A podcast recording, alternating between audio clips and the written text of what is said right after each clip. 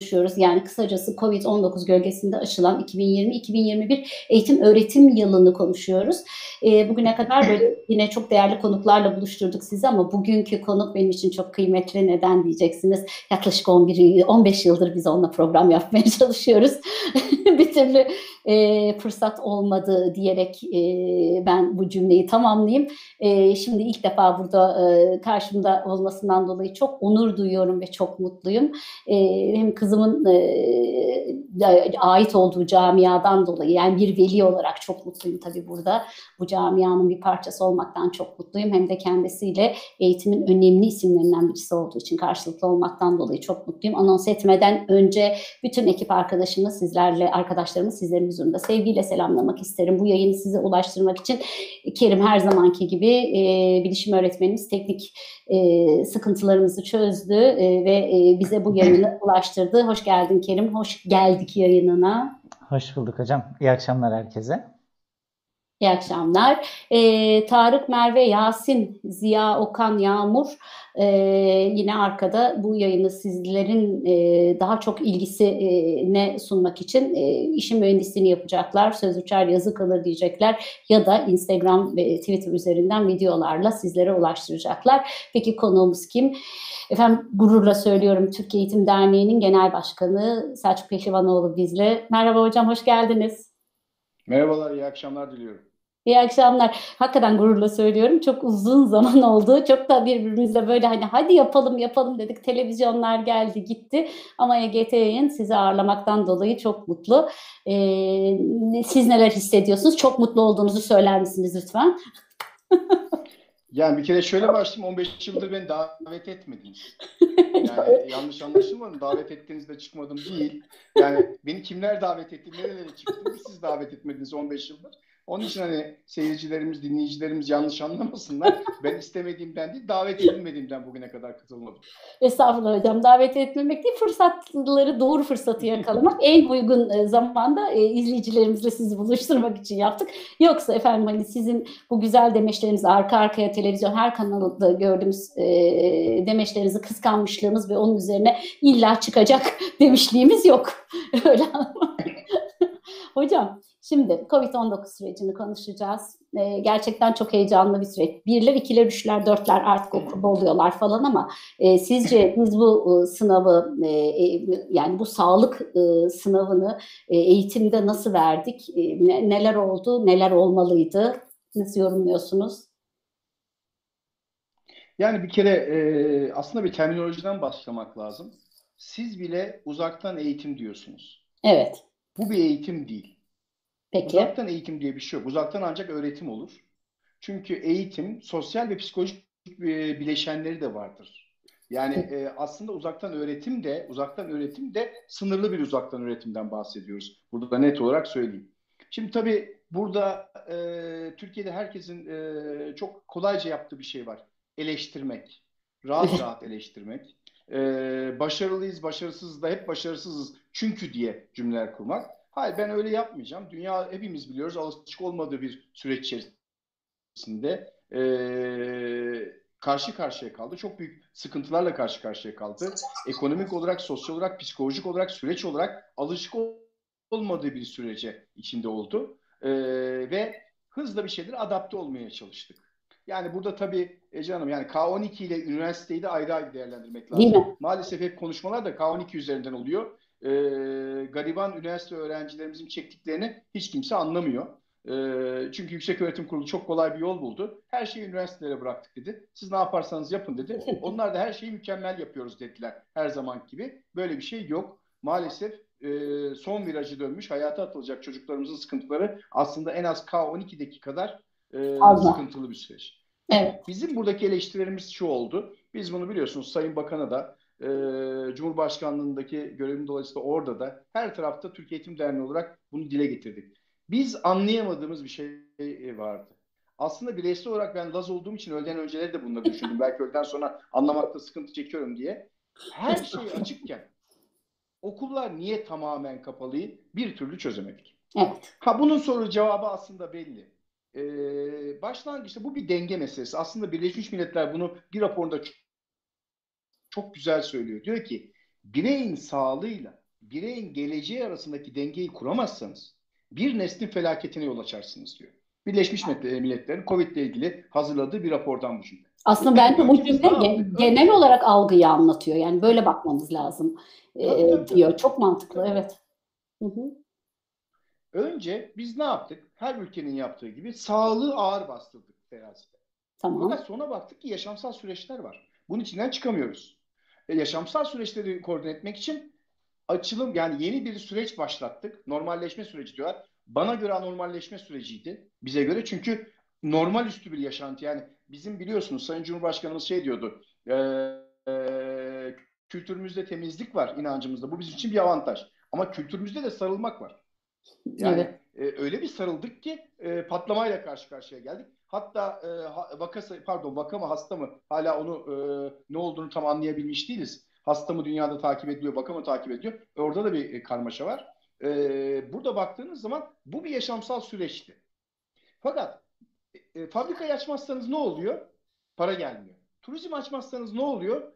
Ülkeye kaynak girmiyor. Eğitim açmazsanız ne oluyor? Ne olmuyor? Hiçbir şey olmuyor. Hiçbir şey olmuyor. Acısı 15 yıl sonra çıkıyor. Evet yani Acısı aha, onu anında gördüğümüz bir şey. Yıl... Tabii. Yani zaten Türkiye'nin ben hep söylüyorum en büyük sorunlarından bir tanesi seçim kurtarmaktan seçim, nesil kurtarmaya bir fırsat bulamıyoruz. O zaman bunu hemen feda edebiliyoruz. Bir de şöyle bir sıkıntı e, Ece Hanım yaşandı. Negatif bilinçle yüklediğiniz bir toplumdan pozitif yaşam bekleyemezsiniz. Yani e, anlayamadım bir iki kanalda da söyledim. Dedim ki ya kamu spotu ne güzel söylüyor. Elini yıka, yüzünü yıka, uzak dur. Hı hı. 24 saat bu konu nasıl konuşulur televizyonlarda? Hala. Yani bilmediğimiz tıp uzmanları hala konuşuyorlar. Ve bir araştırmaya göre de diye başlıyorlar ve bu araştırmaların ne olduğu belli değil. Yani bizim e, TEDMEM, e, Dünya Sağlık Örgütü, Amerika Avrupa Hastalık, e, Salgın Hastalıklarla Mücadele Merkezi, e, OECD, Dünya Bankası, e, UNICEF'i günlük olarak takip ediyoruz biz. Hı hı. Ve raporlarını takip ediyoruz. Ve biz burada şunu e, kamuoyunda paylaşmaya başladık. Ya bu 15 yaş altında hastalık sayısı nedir? Allah aşkına bir söyleyin. Çünkü veliler öyle bir korkutuldu ki ben de veliyim. E, herkes de şöyle bir bilinç oluşturuldu. Hı hı. Çocuğunu okula yollarsan hasta olur ve yaşamsal sıkıntı yaşar. Böyle evet. bir veri var mı? Yok.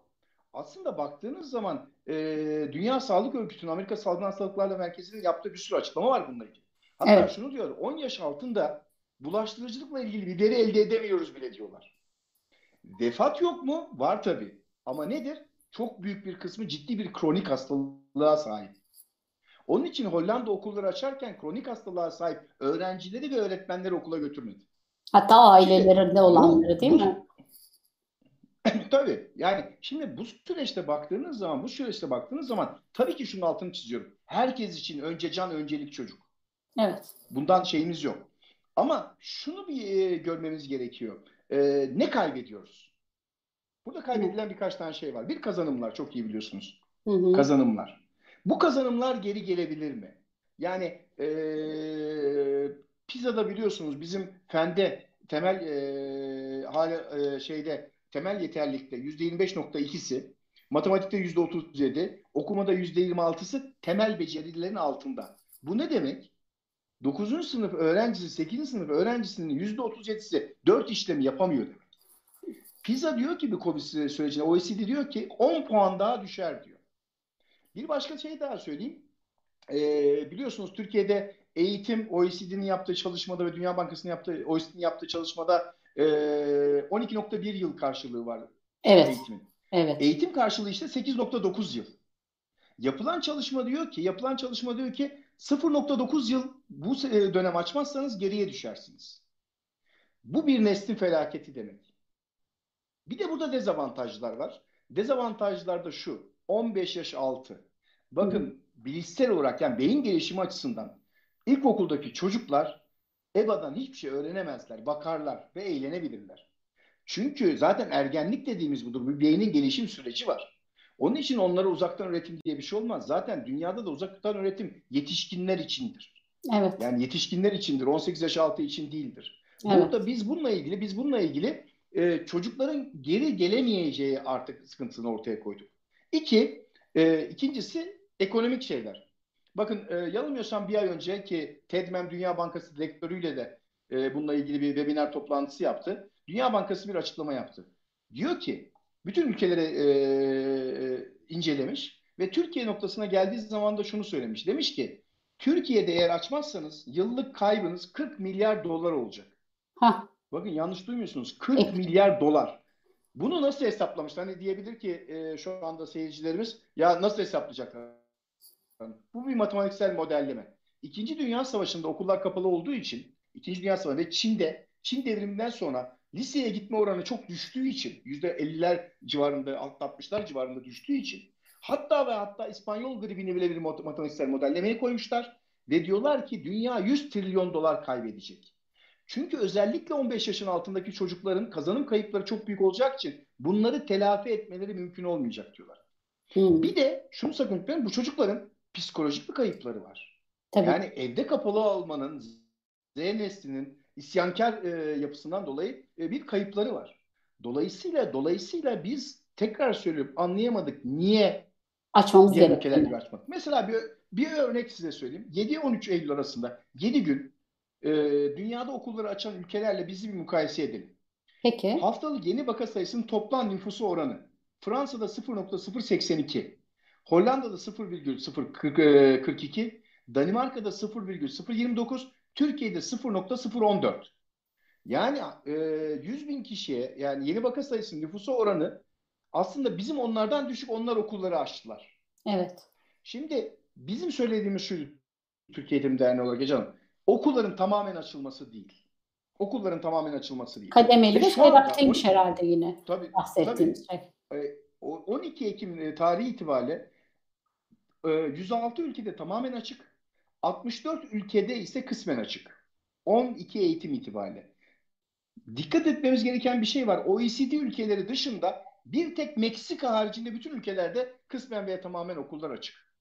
Evet. Yani e, şimdi tabii velilerimiz şunu e, bilmiyorlar. Diyorlar ki haklılar. Çocuğumuz sağlığı diyorlar. Ama şunu düşünemiyorlar. Çünkü kimse bunu söylemiyor.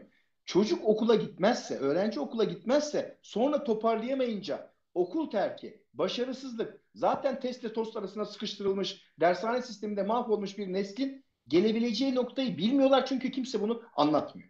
Biz evet. Türkiye Eğitim Derneği olarak bunu bir risk olarak ortaya koyduk. Evet. Bir de şeyi söyleyeyim isterseniz. Yani e, bakın yanlış bir bilgilendirmeler de var. Mesela diyorlar ki İsrail'de okullar açıldığı için bütün televizyonlar bunu söyledi. Evet. İsrail'de okullar açıldığı için pandemi patladı diyor. Dünya Sağlık Örgütü diyor ki hayır. İsrail'de pandeminin patlamasının sebebi her şeyi aynı anda açtılar. Her şeyi aynı anda açtıkları için biz okullardaki bulaştırıcılığı ölçemedik diyorlar. Ölçülemedi diyorlar. Örneğin Almanya diyorlar. Örnek vereyim. Mesela Almanya'da okullar açılınca Berlin'de okullar açıldıktan iki hafta sonra 49 vaka tespit ediliyor. Okullarda hemen karantina uygulanıyor. 803 okuldan 39'u toplam 366 bin öğrenciden sadece 600'ü karantinaya alınıyor. İspanya ile ilgili de aynı şeyler söylendi. Yani bunları Tedmem günlük e, izlediği için söylüyorum. Evet. Tarih tarih verileri Hı-hı. olan şeyler var. İspanya'nın bazı bölgelerinde 7 Eylül'de okullar kademe olarak açıldı. Okulların açılmasından itibaren 3 hafta içinde 2852 öğrencide COVID-19 vakası e, tespit edildi. Bu sayı toplam sayının yüzde birine denk geliyor. Evet. Bir de bir sıkıntı daha var. Onu da altını çizmek istiyorum. Bu çocuklar okula gitmiyor da nerede? Yani herkesin anası babası e, dadı mı tutuyor? Evet. Biliyorsunuz zaten kurslar patladı. Açık. Artık evet. birçok öğretmen apartman dershanelerine e, gidiyor. E, sanıyorlar ki Avrupa'daki, Amerika'daki gibi biz de bunu e, halledebiliriz, karşılayabiliriz. Bu çocuklar sokakta. Sokaktaki çocuklar anası babası yani yüzde onu bakın Milli Eğitim Bakanlığı diye bir şey olmasa bu ülkenin yüzde on çocuğuna eğitim verir. Yüzde doksanı evet. ne yapacak? Evet. Yani yaşam mücadelesi veriyor. Anne baba işe gitmek mecburiyetinde. Çocuğu evet. nereye bırakıyor? Dadı tutacak parası yok. Evet. Anneanne evet. babaanneye bırakıyor. Bu çocuk sokakta oynuyor. Geliyor anneanne babaanne ki benim bildiğim vakalar var. Benim bildiğim vakalar var. Anneanne babaanneye taşıyıcıysa Covid bulaştırıyor. Aslında biz risk grubunu daha büyük riske altına sokuyoruz. Çünkü 15 e, yaş altına baktığınız zaman rakamlar çok çok ciddi miktarda dünya ile eşdeğer gidiyoruz onu söyleyeyim. Yani evet. dünyada 15 yaş altında Covid'deki e, e, Covid'e e, kapılma yani e,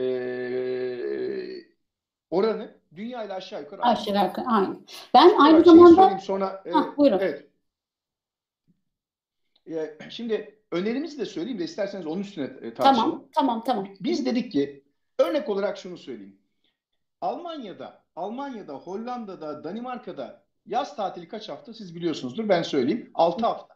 Evet. Türkiye'de kaç hafta? 13 hafta. 13. Hı hı. Biz şunu söyledik. Bizim önerimiz şuydu. Zaten Birleşmiş Milletler'in bir raporunda da bunu söylüyor. Pardon, e, OECD e, şey UNESCO'nun bir raporunda bu, bunu söylüyor. Diyor ki bir yönetişim modeli ortaya koymanız lazım.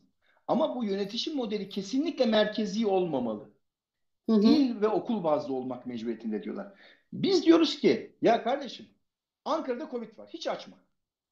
Evet. Bölgesel. Çok az var. Bir ilçesinde hiç yok. Açalım. Diyelim ki 180 gün yani 186 gün e, bu yıl açıklanan yüz yüze eğitimi ben önemli kısmını 100 günde yapacağım. Bugün bu süreci e, Edirne'de erken bitsin, Ankara'da geç bitsin. Bir de Milli Eğitim Bakanlığı'nın günlük bir 900 bin canlı sınıf e, yapma şeyi var. Biz şunu İmkanı var. Ee, e, evet biz dedik ki bunu 8. sınıf ve üstüne yapın. Hı hı. Çünkü 15 yaş altı zaten bundan büyük bir şey almıyor. Kandırmayalım. Televizyonda katılabildikleri kadar katılsınlar. Onun altında ise kademeli olarak okulları açın. Nasıl açın? Örneğin seyreltilmeyi nasıl yapacaksınız ki? Ee, e, şey temel eğitim genel müdürü ortalamanın 23 olduğunu söyledi. Diyelim ki biliyorsunuz ilk öğretimde %38 ikili öğretim var. Şöyle yapı, e, yapılsın dedik. Mesela ilk e, kritik olan anaokul, ilkokul 1-2. Eylül'ün e, sonunda, Ekim'in başında bizim önerimiz şu şekilde aç, e, açılmasıydı. E, ilkokul 1-2'yi 1-2-3-4'e yayın. Elinizde 4 sınıflık, elinizde 4 sınıflık öğretmen var. Evet. Bu çocuklar çünkü kazanım kaybı en büyük olacak çocuklar. Ve bu süreç sonunda da 100 günü yaz tatilinden alın dedik. Yani yaz tatilinden bunu alın dedik. Ee, ama maalesef şöyle bir şey tercih edildi. Risk varsa biz yokuz. Evet. E, o zaman hiç okulları e, açmayalım. Yarın grip gelecek. Ha, yüksek öğretiminde altını çizmek istiyorum. Yani yüksek öğretimde e, yüzlerce öğrencinin olduğu sınıflar var biliyorsun. Evet. Türkiye'de. Ki kredi yurtlarla da biz konuştuk. Aslında açık olduğu yerde Sağlık Bakanlığı'nın kriterlerini sağladıklarını söylediler. Ki bunlar yetişkin çocuklar. Yani bunlar daha e, bilinçli anlayabilecek Hı-hı. çocuklar. Evet. Yani bir de uygulamalı dersler dahil çocuklar geçirildiler, öğrencilerimiz geçirildiler. Şimdi de yeni dönemde de bunu e, geçirilme noktasına doğru gidiyorlar. Ama sorsanız her üniversite e, uzaktan öğretim e, bölümleri kurdu yarım saat içinde.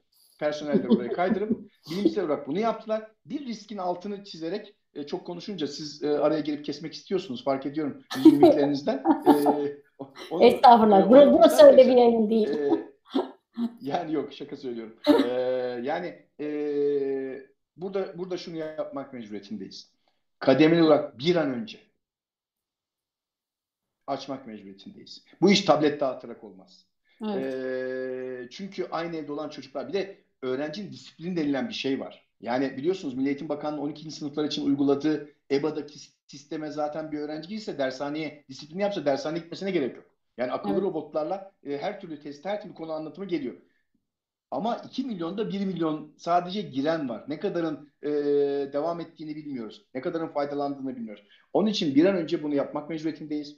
Zaten bu ülkede çok nesil feda ediyoruz eğitimde. Evet. En büyük adaletsizliği eğitimde yaşıyoruz. En büyük e, uçurum eğitimde var. Ama şunu sakın unutmayalım. Bir ülkenin geleceği çoğunluk olan, imkanı olmayan insanların eğitim hakkında adaleti sağlamaktır. Eşitliği değil, eğitimi sağlı, adaleti sağlamaktır.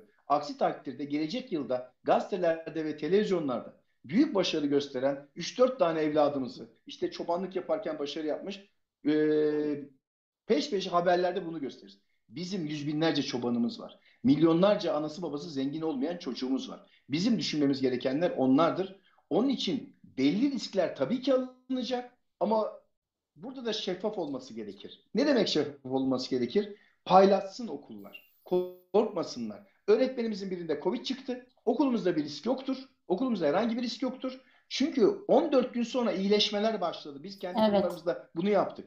Deli şunu gördü. Aa yaşamsal bir risk yoktur görmeye başladı. Umuyorum ki bu noktaya geleceğiz. E, çünkü sakın unutmayalım şimdi bizim bağlantımızda da sıkıntılar oluyor. Avrupa'nın bu ayıp bir şey değil. Herkesi devletten her şey Evet. devletten beklenmez. Bunu ben böyle söyleyince devlet ağzıyla mı konuşuyor gibi e, lüzumsuz yorumlar var. Hayır. Her şey devletten beklenmez. Biz dünyanın en genç nüfuslarına sahip ülkeden bir tanesiyiz.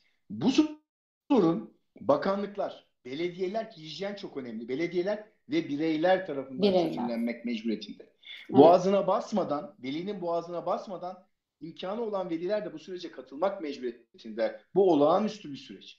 Ama bu süreci uzatmamız, çocukları evde tutmamız hem çocuklarda psikolojik hem de sokolyoz gibi sağlıkla ilgili ciddi sorunlar ve de son yapılan, yanılmıyorsam bir ay önce yapılan bir araştırma var. Ekran bağımlılığı %150 arttı Türkiye'de. Evet. Ha kapitalist dünya bayram ediyordur. Çünkü silahlardan savaş kazanan dünya artık teknolojiden para kazanıyor. Biliyorsunuz bizimki ülkelerde akıllı öğretmen, akıllı öğretmen kastım yetkin öğretmen, akıllı öğretmene ihtiyaç varken birileri gelip akıllı tahta çakıyor. O tabletlerin ne olduğunu şimdi unuttuk gitti. Doğru söylüyorsunuz. Peki bir şey bir, bir, bir dikkatimi çeken bir konu daha var. Bir yandan e, çocuklarımızı okula göndermeyiz diyen veliler varken bir yandan da velilerin baskısından yıkılan okullar var. İşte falanca okul e, tüm gün açtı yani beş gün okula alıyor öğrencilerini ama siz iki gün alıyorsunuz diye okullara sizin okullarınıza dahi daha baskılar yapıldığını veliler tarafından görüyorum. Burada e, yani herkese e, eşit bir şey e, yönerge verildi Milli Eğitim Bakanlığı'ndan denildi ki işte 6 çarpı 30 dakikadan 2 gün çocukları okula okulu yapacaksınız denildi. Bunlara okulların uymasının, alınan bu ortak kararlara okulların uymasının e, önemli olduğunu düşünüyor musunuz? Ya da nasıl yapılmalı sizce? Önemli, önemsiz olduğunu hiç düşünmüyorum. Yapılması gereken şey devlet gidip çökecek bu okullara. Hı hı. Yani devlet okulundaki çocukların ne günahı var? Değil mi? Yani doğru veya yanlış bakanlık bir kural koymuş. Kendi başına değil başka bakanlıklarla. Devlet gidip çökecek. Bakın e, özel okullar noktasında yani çünkü ben Türkiye Eğitim Derneği bu ülkenin ilk sivil toplum örgütü. Mustafa Kemal Atatürk'ün kurduğu bir eğitimdeki sivil toplum örgütü. Bizim evet o zamanlar biliyorsunuz e, o yıllarda o yıllarda Türkiye'de sadece 18 tane devlete ait ülkeye ait lise var. 500'ün üzerinde misyoner lisesi var. Evet. Rakamlar çok ilginç tabii. Onun için e, Türk Marif Cemiyeti'ne yani bizim derneğimize verilmiş talimatlardan biri okullar açmak. Okullar açmak, yabancı dil eğitim verip çocuklarımızı milli okullar açmaktır. Hı-hı. Ama şunu net olarak söyleyeyim. E, devlet bir şey yaptı. KDV'yi indirdi. KDV indirdi, KDV'yi özel okula hemen vermek mecburiyetinde. Hı-hı. Evet, hormonlu büyümeden dolayı çok ciddi miktarda özel okul batacak. Yani bunu biliyoruz. Çünkü hepimiz biliyoruz ki, yani bizim bunun bir mali denetim birimlerimiz hepsini biliyor. Öğretmenin maaşını tam ödeyen ve devletten az ödemeyen en iyi özel okul maksimum %15 kazanır. Hı hı. Bakın maksimum. Maksimum ki e, işletmeden bahsediyorum, yatırımdan bahsetmiyorum. Onun için hı. buradaki sorumluluk bakanlığa ve Maliye Bakanlığı'na düşüyor. Evet. Yani burada zaten haksız bir rekabet var. Ama bu haksız rekabet özel okullar içinde lütfen düşünmeyelim. Benim sorunum özel okullar değil. Benim sorunum yüzde seksen, yüzde seksen beş. Ayrıca ben, ayrıca ben şunu da garip oluyorum.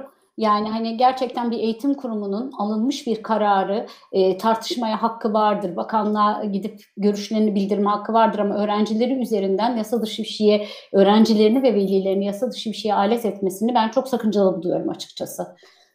Prensip olarak. E canım yani sakıncalı neler var? Billboardlarda görüyoruz. Anaokulu çocuğu. Siz çocuk görüyorsunuz, biz astronot görüyoruz yazıyorlar ve maalesef veliler daha benim çocuğum astronotum diyor. Evet. Yani e, 21. yüzyılda akademik başarı bitti.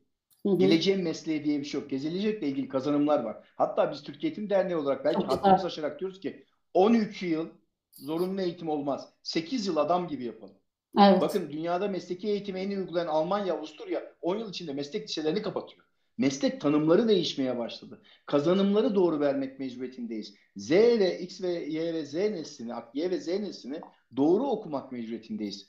Amerika'da meslek değiştirme oranları 3'e geldi. Bakın iş değiştirme değil. Meslek değiştirme oranı 3'e geldi. Onun için burada yapılması gereken e, burada yapılması gereken şey eğitimde adaleti sağlamak. Eğitim sistemimizde eğitim ve sistemle ilgili sorunlarımız var. Ama buradaki ana sorun ana sorun e, çocuğuna özel ders verdirebileceklerin değil. Ana sorun anne baba çalışıp çocuğu için yaşam mücadelesi, kader mücadelesi veren insanlarındır. Bunu unutmamak. Ne devlet bunu unutmalı ne biz bunu unutmalıyız. Peki bir yandan vaka sayısı artarsa diyen izleyicilerimiz var. Siz böyle diyorsunuz ama vaka sayısı artarsa bunun e, hem manevi hem de hukuki sorumluluğu olmaz mı sizin bu çağrılarınızın derler. Ben kendi adıma bunun manevi veya hukuki bir sorundan çok gelecek sorunu olduğunu düşünüyorum. Yani hani eğer bugün bunu yapmazsak geleceğe ait büyük eksiklik yapmış olacağımızı düşünüyorum. Çünkü sokaktan çok daha güvenli okullar demenin eğitimin özgürleştirmesi vesilesiyle geleceğimizi şekillendireceğine inanıyorum. Siz neye inanıyorsunuz? Nasıl cevap verelim buna? Bakın bu e, aslında okullar yüzde eğitime yani ben ona da şaşırıyorum. Yüzde eğitim başladı diye her gün e, saatlerce yayın yapılıyor. Evet. Hayır bu kötü bir şey mi? İyi bir şey. Ama yüzde eğitime başlamadık. Birbirimizi yani e, haftada hmm. yarımşar günden bir günde yüzde eğitim başladı falan diyemeyiz. Ama oradaki vaka sayılarının yani bakanlığının yaptığı daha doğrusu Sağlık Bakanlığı yaptığı tespitlerde yani bildiğim bir şeyi söyleyeyim. Vaka sayılarında bulaştırıcılıkta bir artış yok yaş gruplarına. Çünkü afiliasyonla çocuğun çevresini tespit edilebiliyor biliyorsunuz. Evet. Artık Milli Eğitim Bakanlığı buna şey oldu. Ha dünyada olmamış mı artanlar? Olmuş. Ne yapmışlar? Kapatmışlar. Yani geçici olarak karantinaya almışlar. Şunu sakın unutmayın. Velilerin şundan asıl mesele şu. Çocuğumun kronik hastalığı yoksa altını çiziyorum. Çünkü biz dünyada ve Türkiye'de maalesef kaybettiğimiz evlatlarımızın ki 15 yaş altında 12 evladımız var bizim e, kronik hastalığı olup olmadığına e, bakılması gerekiyor ki ciddi miktarda COVID'e yakalanmış aynı e, yaşlılarda olduğu gibi kronik hastalığı ve vücut direnci düşüklerde olduğu gibi çocuklardaki en büyük risk hatta hemen hemen bütün risk yaşamsal fonksiyon açısından kronik hastalığa sahip olanlarda. Onun için burada çocukların en fazla yapacağı şey bulaştırıcılık riskinin artmasıdır. Bizim buradaki tavsiyemiz şudur. Ben, biz sağlıkçı değiliz ama bir komisyon kurduk biz mezunlarımızdan bununla ilgili. Hı hı. Ee, enfeksiyon doktorlarının, doktorların, hocalarından. Buradaki en büyük risk şu. Onu söyleyeyim. Çocuk eve geldiği zaman mümkünse eşyalarını asın. Havalandırın. Ve, e, banyo yaptırın. Hı hı. Banyo yaptırın. Zaten bakın bir şey daha anlamıyorum. Bu da net değil. Şimdi ne diyorlar bize? Ee, bilim kurulu bize ne diyor?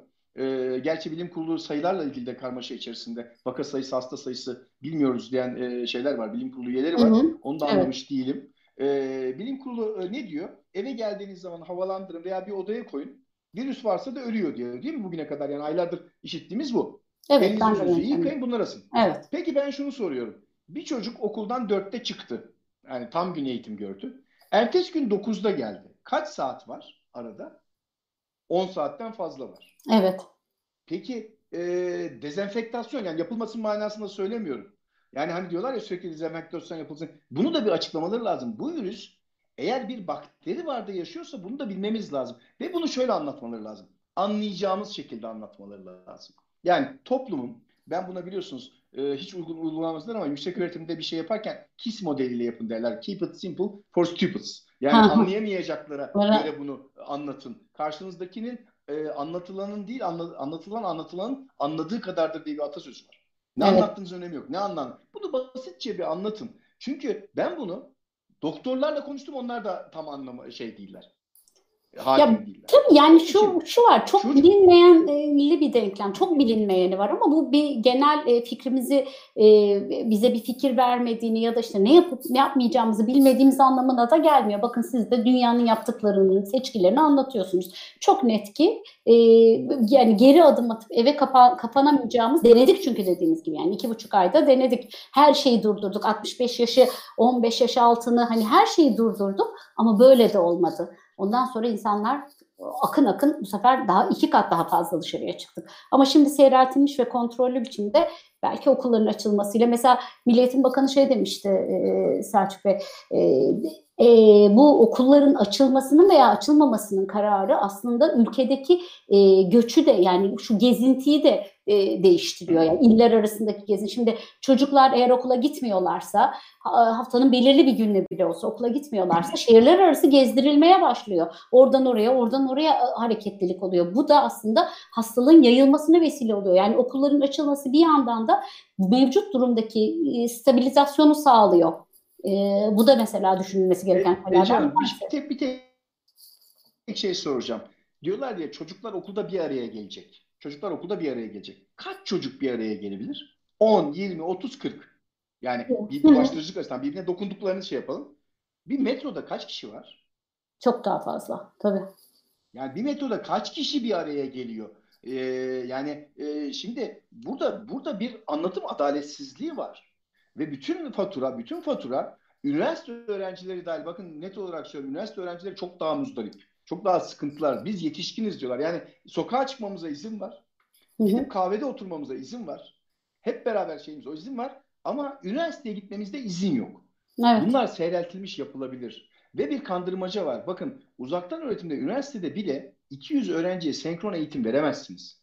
Ha eğer eğitim videoya yüklemekle yapılıyorsa zaten hiç gerek yok. Bakanlığa da gerek yok. Yükleyelim yükleyelim hepsini yaparız. Yani bu tip e, bu tip şeylerde e, bu tip e, e, bu tip e, olaylarda e, reel bir anlatım yok. Ve bunun ertelenmesinden biz Türkiye Eğitim Derneği olarak muzdaribiz.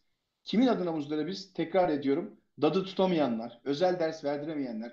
Bir köyde çocuklar zaten iç içe ya o köyde. O köyde Covid sıfırsa, öğretmeni de orada. Niye eğitime başlamıyor? Zaten dezavantajlı bir çocuk.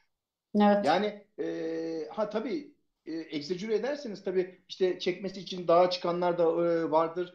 Erişemeyenler de vardır. E, önemsiz midir? Önemlidir. Yani bunlar hiçbir çocuk feda edilemez. Ama tabii ülkenin imkanlarında adaleti sağlamaya çalışmak mecburiyetindeyiz. Bu çocuklar keşke daha fazla eğitim görse de köydeki benim çocuğumla rekabet etmeye biraz daha yaklaşabilseler. Yani evet. önemli şeylerden e, bir tanesi. Bir de bir şey dikkat etmemiz lazım. Bakın yanılmıyorsam açık lisede 1,5 milyon öğrenci var. Evet. Eğer seneye bu 2-2,5 milyon olursa yani açık lise artık maalesef bir okul türü haline getirildi. Ve bu aralarda da normal olmayan şeyler söyleniyor. Efendim Amerika'da ve Avrupa'da evde eğitim var bizde niye yok? Biz de bunu yapın. Çocuk gelin patlama üstüne patlama yaşar. Tabii. Yani bir de orada bunu yapan aileler çok üst ekonomik seviyeden ve hepsi yüksek öğretim mezunu. Bu çok kolay bir şey değil. Bunun da kuralları ve kanunları var. Yani e, bu ayıp bir şey değil. Biz daha burada emekleme safhasındayız. Yani Hı-hı. dünya artık e, şoförsüz taksi kullanıyor, araba kullanıyor. Biz hala sanayi devrinde e, bocalıyoruz. Hı hı, yani hı. E, ve bu bocalamanın sonucunda da dikkat edin hep teknoloji şöyle bir şey bize pompalanıyor. Teknoloji bir amaçtır pompalanıyor. Hayır. Teknoloji bir araçtır. Bakın şunu söyleyeyim. Amerika'nın Harvard'dan pahalı liselerini gezdik. Evet. Okullarda kara tahta var biliyor musunuz Ece Hanım? Biliyorsunuz. Siz. Tabii. Kara tahta. Tabii. Ama okulları da teknoloji sınıfı var. Her şeyin olduğu. Bizde ise her sınıfta akıllı tahta var. Ha evet. şöyle bir ben Güneydoğu'da bazı köylerden falan o zamanlar mail almıştım. Öğretmenlerden şöyle diyorlardı. Çok memnunuz. Tebeşirimiz yoktu. Bunda tebeşire ihtiyaç yokmuş. Öyle bakarsanız tabii o da bir olumlu yan olarak da gelebilir. Onun için bu süreçte ha şunu da söyleyeyim haksızlık da yapmayalım. Siz de biliyorsunuz ben de biliyorum. Milli Eğitim Bakanlığı aslında her türlü senaryo üzerine çalıştı. Evet. Milli Eğitim Bakanlığı, Bakanlar Kurulu'nda Sayın Bakan her türlü sunumu yaptı. Yani her türlü şeyin üstüne gidildi. Bu sadece Milli Eğitim Bakanlığı'nın sorumluluğunda olan bir şey değil. Zaten yalnız başına verebileceği, alabileceği bir risk ve e, karar evet, Tabii. Umuyorum ki bu e, ikinci, üçüncü haftadan sonra süratle süratle sıkıştırarak değil, müfredatı yok ederek değil, gerekirse yaz ayından çalarak burada da öğretmenlerimiz lütfen fedakarlık yapsınlar. Bu bir milli meseledir. Yani e, biz demiyoruz ki öğretmenlerimizin tatillerinden yiyelim. Onların haklarından alalım. Ama bu milli meseledir. Ve öğretmenlerin bu süreci ne kadar zor atlattığını hepimiz biliyoruz. Aslında biz kendi kurumlarımızda öğrenciler döndüğü zaman yapacağımız psikolojik, psikolojik testler kadar öğretmenlere de testler hazırladık. Çünkü onların süreçte de çok kolay bir süreç olarak geçmedi. Peki kayıpları sorsam size. Yani bir kayıp var elbet. Ee, yani hani kademeli ve seyreltilmiş olarak geçiyoruz. E, hayata geçiriyoruz. Öğrencileri tekrar okulu yapıyoruz ama e, elde var sıfır günlerimizde vardı. E, yani bu kayıplar telafi edilebilir bilir gibi geliyor mu size? Ben en son Sevinç Atavay'la bir program yapmıştım. Gayet gün saymıştık onunla o zamanlar o iki buçuk aylık dönemde. Demiştik ki o dönem telafi edilebilir demişti bana. E, sevgili Ece burada işte bir yaz döneminden çok daha kısa bir dönem bu telafi edilebilir. Biz buna inanıyoruz. Akademik olarak çocukları toparlarız demişti. Ama şimdi hem süreç uzuyor hem de bakın hala biz kademeli bile olsa yüz yüze eğitime geçiremediğimiz öğrencilerimiz var. Siz ne düşünüyorsunuz bu konuda? Ee, Ece Hanım o zaman 61 gündü. Hı hı. Bizim hesaplamalarımızda teknik ekiplerimizde çalışan 61 günü 2 veya 3 haftalık bir telafi programıyla telafi edebilirdiniz. Evet. Ee, şeyde daha dikkatli olmanız lazım. Anaokulu 1, 2, 3, 4'te daha dikkatli olmanız lazım. Çünkü o çocukların kayıpları, çünkü beyinsel gelişimleri o e, süreçte çok hızlı yürüyor. Kazanım süreçleri çok daha hızlı yürüyor o yaş grubunda. Biraz daha dikkatli olması gerek, gerekiyordu. Biz okullara dönüldüğü zaman, bakanlar da bunu önermiş, bir kazanım testi yapılsın. Hı hı. Çocuklar bu uzaktan öğretimden ne kazandı, kazanmadı birey bazında bakalım. Ve bunu telafi edelim. Çünkü biliyorsunuz eğitim üst üste konarak gider. Yani eğitimin burasını çıkarmak diye bir şey yok. Eğer burayı çıkarırsanız zaten çöküyor sistem. Ama artık bunu geçtik. Çünkü e, siz de hakimsiniz. E, yanılmıyorsam OECD'nin çalışmasında yaz aylarının matematikte bile yüzde otuz e, öğrenim kaybı, yüzde otuz kırklara varan öğrenim kaybına e, bu neden oldu. Evet, Türkiye'de öğrenim kaybına neden olduğu söyleniyordu. Bir de bunun üstüne bu kadar uzun bir süre geldi. Bir de öğrenme yetkinliklerini ve alışkanlıkları ve disiplininden uzaklaştılar. Aslında öğretmenler de öğretme e, disiplininden uzaklaştılar. Bunun telafisi e, acı ama maalesef çok zor. Evet. Çünkü şu olacak, hiç kazanımları tekrar almak için programlar uygulamayacağız. Yapıyoruz diyeceğiz. Ha nasıl yarım günde bütün üniversiteler uzaktan öğretim merkezi kurduk dediler. Yani inanamam çünkü e, inanamıyorum çünkü ne, bu kadar bu ülkede ne kadar çok uzaktan öğretim uzmanı varmış da bizim haberimiz yokmuş. Yani öteki yerdeki personeli kaydırmakla uzaktan öğretim merkezi kurulamaz. Veya bir videoya çekip onu e, ortaokuldaki çocuklar da yapıyor artık. Videoya çekip yükleyebiliyorsunuz. Bu değil e, mesele. Bu çocuk öğrenciden beklediğiniz kazanımlar. Yani evet artık kazanım temelli eğitimden başka bir e, eğitim sürecine geçilebiliyor dünyada. Ama bugün için esas olan şeyimiz o belirlediğimiz kazanımlara sahip olup olmadıkları. Emin olun bence şöyle olacak. Her yerde bu. E, mış gibi yapılacak. Yani mış gibi yapılacak çünkü e, başarısızlıklar başlayınca e, veliler şuna başlar. Ya çocuğum e, niye öğrenemiyor başlayacak. E, niye okula tekrar? Çünkü çocuklar şu anda e, dikkat edin öğrenme kaybından değil arkadaş özleminden dolayı birinci sırada okulları özlediler. Evet. Öğrenme tabii. kaybı ikinci sırada geliyor. Yani sosyalleşmek istiyorlar, arkadaşlarla beraber olmak istiyorlar. Ee, çocukluklarını yaşamak, öğrenciliklerini yaşamak istiyorlar ve sosyal ve psikolojik olarak kendilerini geliştirmek istiyorlar. Ki zaten e, akademik zekadan sosyal zeka sonradan kültürel zekaya dünyanın geçmesinin sebebi bu.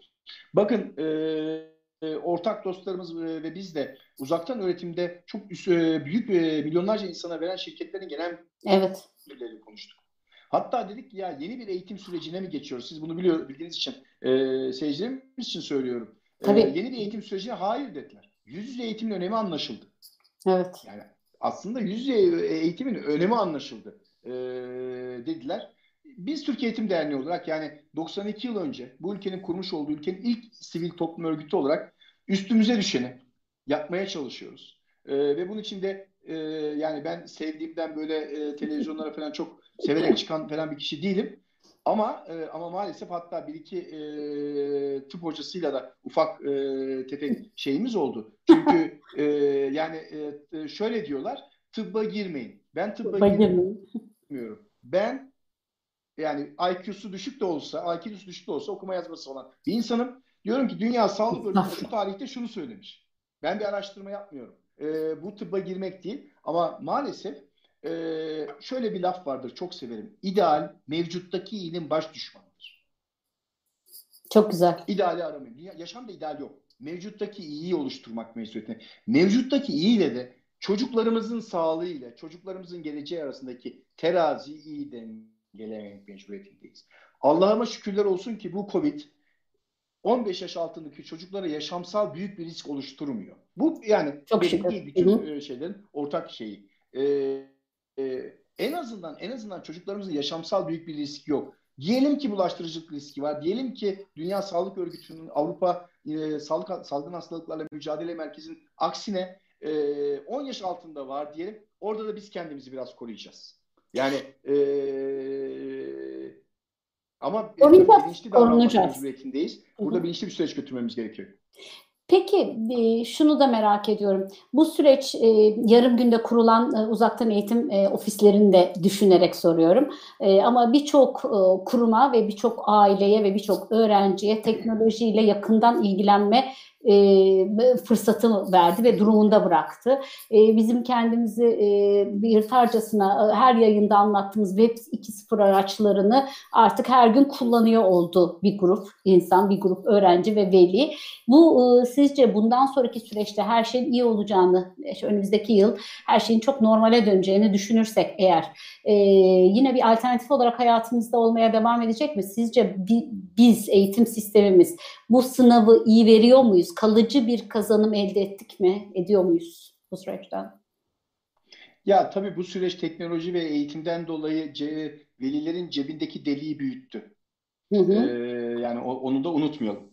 Yani e, tekrar ederek söyleyeyim. Aslında e, bakanlık mevcuttaki için gerçekten mücadele ediyor, savaşıyor. Yani siz de biliyorsunuz bunu, ben de biliyorum. Ee, Çok iyi biliyorum. Yani şey okullara bırakmadı. Yani e, üniversiteler siz alın nasıl yaparsanız yapın demedi. Mücadele ediyorlar ama burada kendi başlarına yapacakları bir şey yok. Ciddi riskler var. E, ve ciddi imkansızlıklar. Bu ayıp bir şey değil aslında Milli Eğitim Bakanlığı şöyle bir avantajı olmuştu. Okullar arası adaletsizliği ortadan kaldırmak için e, EBA'ya erken başlamıştı. Aslında bu süreç yokken biliyorsunuz EBA'ya evet. başladı. E, hı hı. En azından çocuklara eğitimle, televizyonla ulaşabilelim diye. Ama biliyorsunuz e, daha önce uzaktan açık öğretim TRT1 kanalından yani biz gençken TRT1 kanalından veriliyordu. Biraz daha şeydeyken TRT1 kanalından veriliyordu.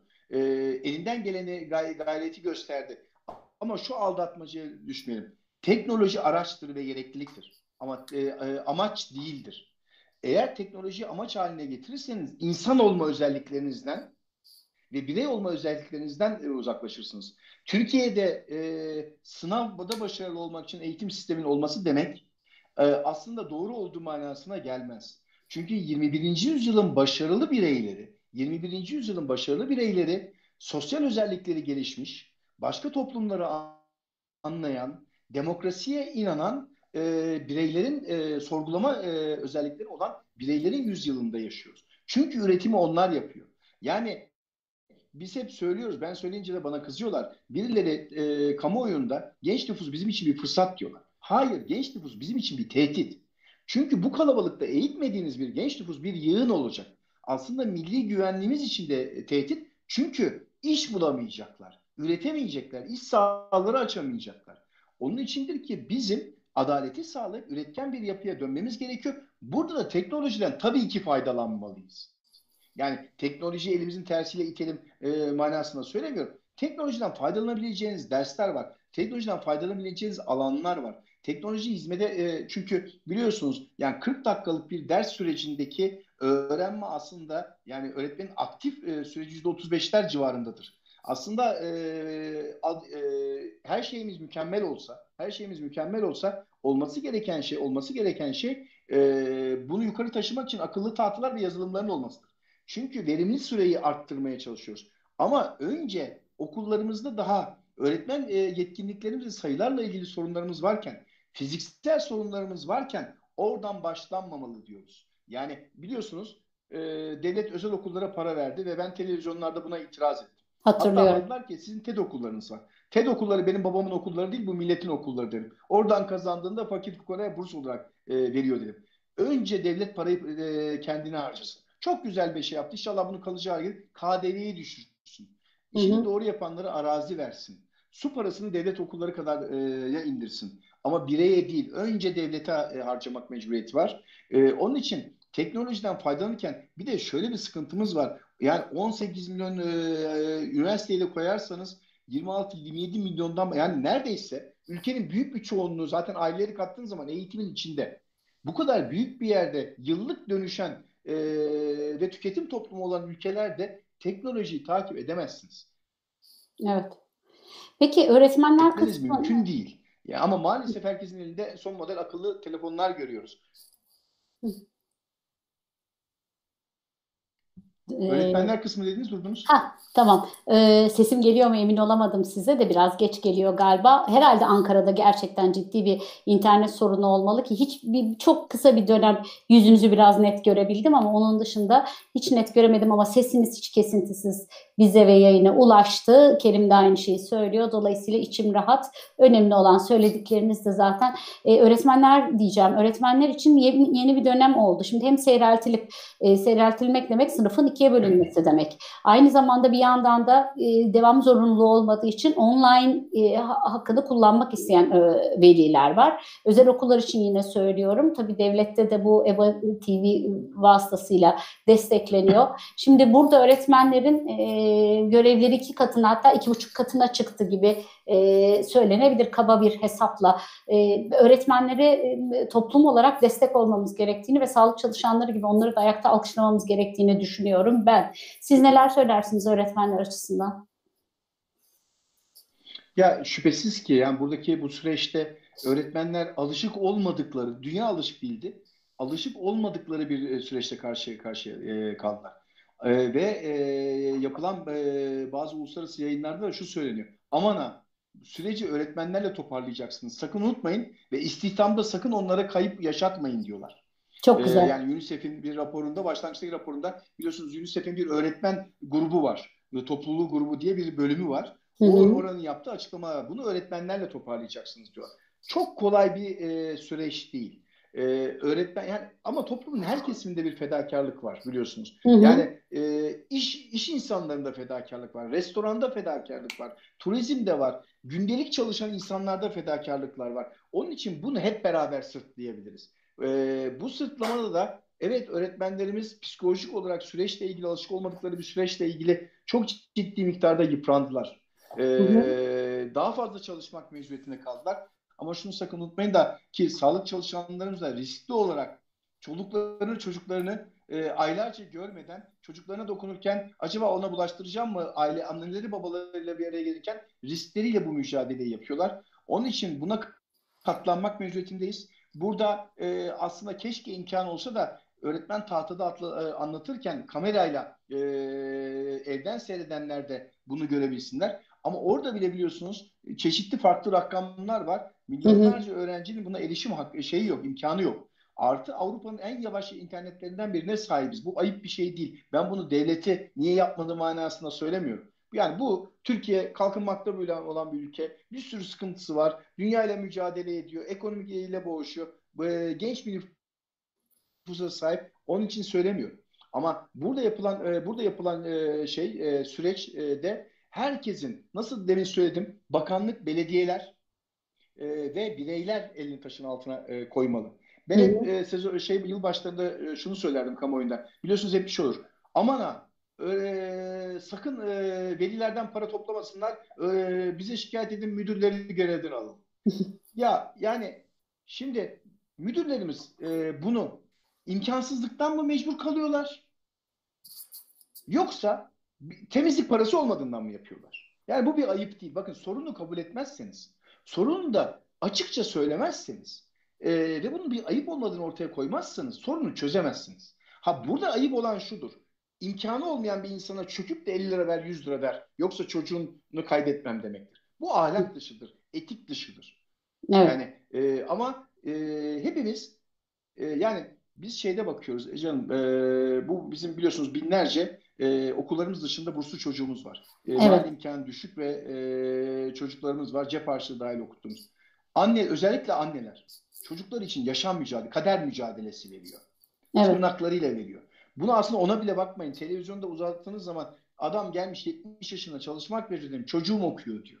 Evet. Yeğenim okuyor diyor. Evladım okuyor diyor. E, millet çocuğunu kursa gönderebilmek için emekli maaşını dedeler, e, babaanneler ortaya koyuyor. İMC'ler yapıyor kültürümüzün parçası olmak üzere. Bizim kuvvetlendirmemiz gereken şey öğretmenimiz, bizim kuvvetlendirmemiz gereken şey okulumuzdur. Bu süreci bu süreci öyle veya böyle atlatacağız ama bu süreçteki kayıplarımızı muhakkak telafi etmek mecburiyetindeyiz. Bunu unutmayalım. Yani velilerimize şunu açık net olarak söyleyeyim. Benim inancım bu. Ben de bir veliyim. Ee, hı hı. Ama e, net olarak altını çizerek söylüyorum. Okul sokaktan emin olun daha güvenli. Sokaktan Kesinlikle. daha güvenli. Evet. Ha çocuklarını ben evde tutuyorum. Hiç dışarı çıkarmıyorum. Diyorsa, o da çocuğa yazık zaten. O zaman da onun psikolojik o çocuğun psikolojik sıkıntılarının nasıl e, üstesinden geleceklerini de e, iyi hesaplamaları gerektiğini söylemek istedim. Peki rakamlar açısından baktığınız zaman yani e, TEDMEM'i çok yakından takip ettiğinizi bütün e, bu anlamda e, araştırmaları da onlar eşliğinde beraber okuduğunuzu bildiğim için soruyorum. E, rakamlar açısından baktığınız zaman seyreltilmiş ve e, a, yani azaltılmış sınıflarda kısmi eğitim verilmesi halinde ama bütün kademelerin e, okullu olması, açılması halinde K12'de e, yine de sosyal mesafeyi kurabilir miyiz? Yani hani hem sınıfları böleceğiz hem e, az, e, azaltacağız çocuk sayısını, öğrenci sayısını okullarda ama bütün kademeleri de okula çağıracağız. Bu hayaldeyiz. Sizce bu rakamlar e, bizim okullaşmamız açısından uygun görünüyor mu size? Bizim söylediğimiz şuydu aslında okullar açılırken Eylül ayında kademeli başlamaydı. Yani e, konuşmamda söylediğim gibi Covid'in hiç olmadığı yerde özellikle köylerde ve küçük ilçelerde tamamen açmaktı. Çünkü orada bir bulaştırıcılık göremiyoruz. Ha olmaz mı? Olabilir. Orada tedbirinizi alırsınız. İkincisi ise olan yerlerde de kademeli olarak seyreltilmiş başlamaktı. Ama bir hedef koymaktı. Ee, üst üste giden e, kazanımlarda üst üst üste giden kazanımlarda bize göre 100 günlük bir yüzde eğitimle bu sağlanabiliyor. Yani e, bütün dersler değil ama 100 günlük eğitimle bu sağlanabiliyor. Yüz eğitimle bu sağlanabiliyor. Yaz ayından da alarak seyreltilmiş bir şekilde başlarsınız. Örneğin İstanbul'da seyreltilmiş başlarsınız. Seyreltilmiş başladıktan sonra e, bir süre sonra bir süre sonra ama şu doğru değil. Ece Hanım yarım gün gel e, bir hafta sonra yarım gün gel. Yani veli de ne yapacağını şaşırdı. Yani çocuğu kim götürecek getirecek? Nasıl olacak? Servis e, daha güvensiz olarak bakıyor e, mahalle okuluna bile giderken çocuğu götürüp getirmek mecburiyetinde gibi bir sürü handikap yaşadı. Onun için e, cumartesileri de alınıp aslında Sayın Bakanımızın açıkladığı şeylerde de net bir şekilde söylendiği gibi bakanlığın senaryolarından bir tanesi en azından iki gün, bir gün, iki gün sınav grupları daha fazla olmak üzere. Çünkü 8-12'de herkes bazıları okuldan sınav, okulla sınav hazırlanıyor devlet okullarında. Hı hı, yani hı. herkesin özel kursa gitme Okul, okul derdi büyük, bu, evet. Bu, bu, bu rahatlıkla bu rahatlıkla yapılabilirdi. Ha bir okulda eğer bir patlama şey yapılıyorsa onun tedbiri alınır. Onun için yönetim tarzının okul bazlı yapılması gerektiğini biz hep söyledik. Yani okul planlamayı yapacak, ilçe milli eğitim müdürlükleri ve ilçe pandemi kurullarıyla götürecekler bunları e, demiştik. Bu rahatlıkla yapılabilirdi ve e, maalesef yaklaşık iki ay daha kaybettik. Ve şimdi başka bir riskimiz var. Her ne kadar doktorlar dese ki maske olduğundan dolayı grip daha az olacak. Doğrudur. Ama olacak. Boğazı ağrıyan herkes Covid oldum diye korkuya kapılacak. Yani o, o, yani üşüten, olacak üşütmeler şey. olacak. Yani belki bakteriyel değil mi? Üşütecek insanlar. Soğuk, sıcak, mevsimsel değişikliklerden nezleler olacak. Yani yani onun için e, onun için e, aslında bu dediğimiz sistem eğer yapılsa belli riskleri yok mu? Tabii ki var.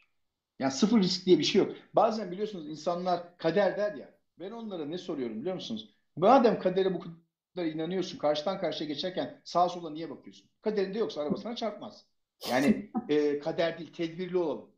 Ama tedbirli olmakla toplumu ruh hastası haline dönüştürmek çok farklı şey. İkisi farklı şey. Yani maskemizi takalım ki şu an ne kadar gördüğüm aslında küçükler çok daha fazla uyuyor buna. Evet ben de aynı şeyi düşünüyorum. Kapanırsa evde dediğiniz zaman çok daha fazla uyarlar. Yani liste talebeleri uymaz. Efendim uyarlar. Yani uymayanın gerekli tedbirini okul e, bazlı almak mecburiyetindeyiz. Bakın biz zaten varlıkta çocukları eşitleyemiyoruz eğitimde. Ya yoklukta da eşitlemeyelim. Evet. Yapmayalım bunu. Yani yoklukta eşitlik e, bir felakete yol açabilir. Ve çok ciddi süreç kaybediyoruz. Çok ciddi zaman kaybediyoruz altını şu anda altıncı kere söylüyorum. Her şeyi devletten bekleyerek değil. Her şeyi devletten bekleyemeyiz. Her şeyi devlet yapsın olamaz. Bazı arkadaşlar e, kamuoyunda televizyonlara çıkıyorlar diyorlar ki tabii ki okulların açılmasını istiyoruz. Her şey mükemmel olsun okullar açılsın. Hatta her okulda bir sağlık görevlisi olması lazım. Evet. Laf çok kolay. Tamam? Yani e, eleştirilmek bedava. Ama yapıcı olmamız lazım. Eleştirmeliyiz ama yapıcı bir mantıkla eleştirmeliyiz. Karşı duruşumuz olabilir ama katkı vermek için karşı duruşumuz olmamız gerekir. Çünkü eğitim bir siyasal görev değildir. ideolojik bir duruş değildir. Bir millet ödevidir. Gelecek meselesidir. Onun içindir ki biz hep TED, e, TED olarak, TEDMEM olarak eğitim siyaset ilişkisi e, demokrasinin özgürleşmesi için en temel e, dengesi kurulması gereken yapıdır. Aksi takdirde e, e, de, e, hukuk özgürleşmez. Evet. Beyin özgürleşmez. Gelecek özgürleşmez. Dolayısıyla çocuklarımızın yaşamları özgürleşmez ve gelişmez. Onun için burada istediğimiz şeyleri yaparken de adaletli olmalıyız, dikkatli olmalıyız. Sadece karşıyım demekle bu işler olmaz. Herkesin kendine göre e, yaklaşımları olabilir. Ama bir denge içerisinde mevcuttakiyi götürmemiz gerekiyor. Eğer gelecekten bahsediyorsak, eğer söylendiği gibi bu dünya bizim yaşımıza gelenlere e, çocuklarımızın emaneti ise, onlara düzgün bir e, gelecek bırakmak istiyorsak, e, çok iyi düşünmemiz lazım. Evet. Ve e, bir kere değil bin kere düşünmemiz lazım. Ve doğru anlatmamız lazım. Çok kolay değil. Ben velilerimizi çok iyi anlıyorum. Artık gece gündüz kaç kişi hastalandı?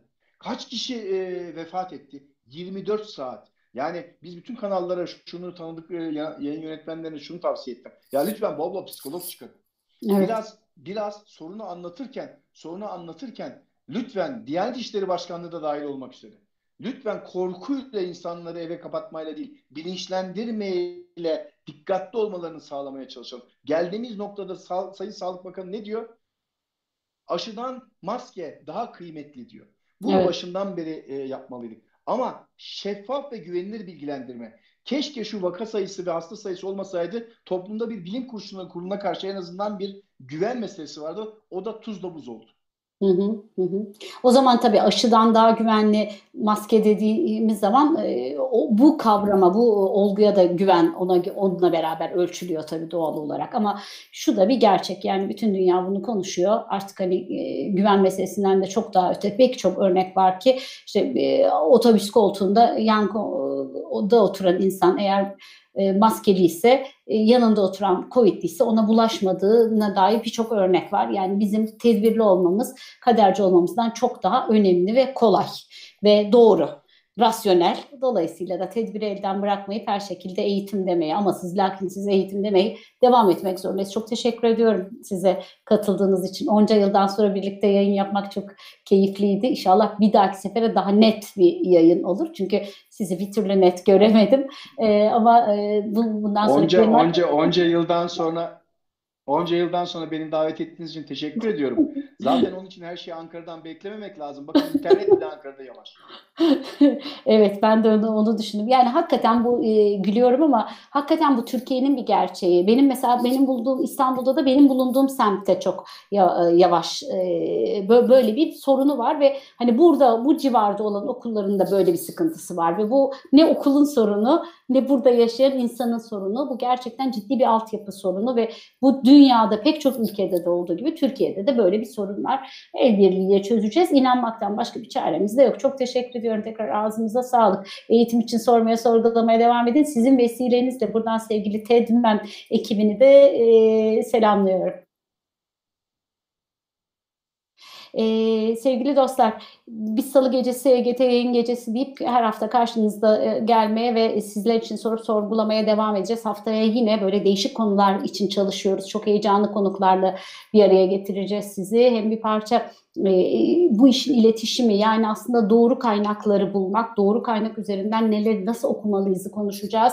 Ne olur bizle olun. E, sosyal medyadan e, verdiğiniz tepkiler bizler için çok kıymetli. E, eğer soru ve görüşlerinizle katkı sağlamak isterseniz EGT yayın etiketi üzerinden her zaman bize ulaşabilirsiniz. Biz e, haftaya yine karşınızda oluncaya kadar her zaman dediğimiz gibi önce sağlık ama daha sonra kesintisiz, amasız, lakinsiz her şekilde eğitim demeye devam edeceğiz. Hepinizi sevgiyle selamlıyoruz. İyi akşamlar.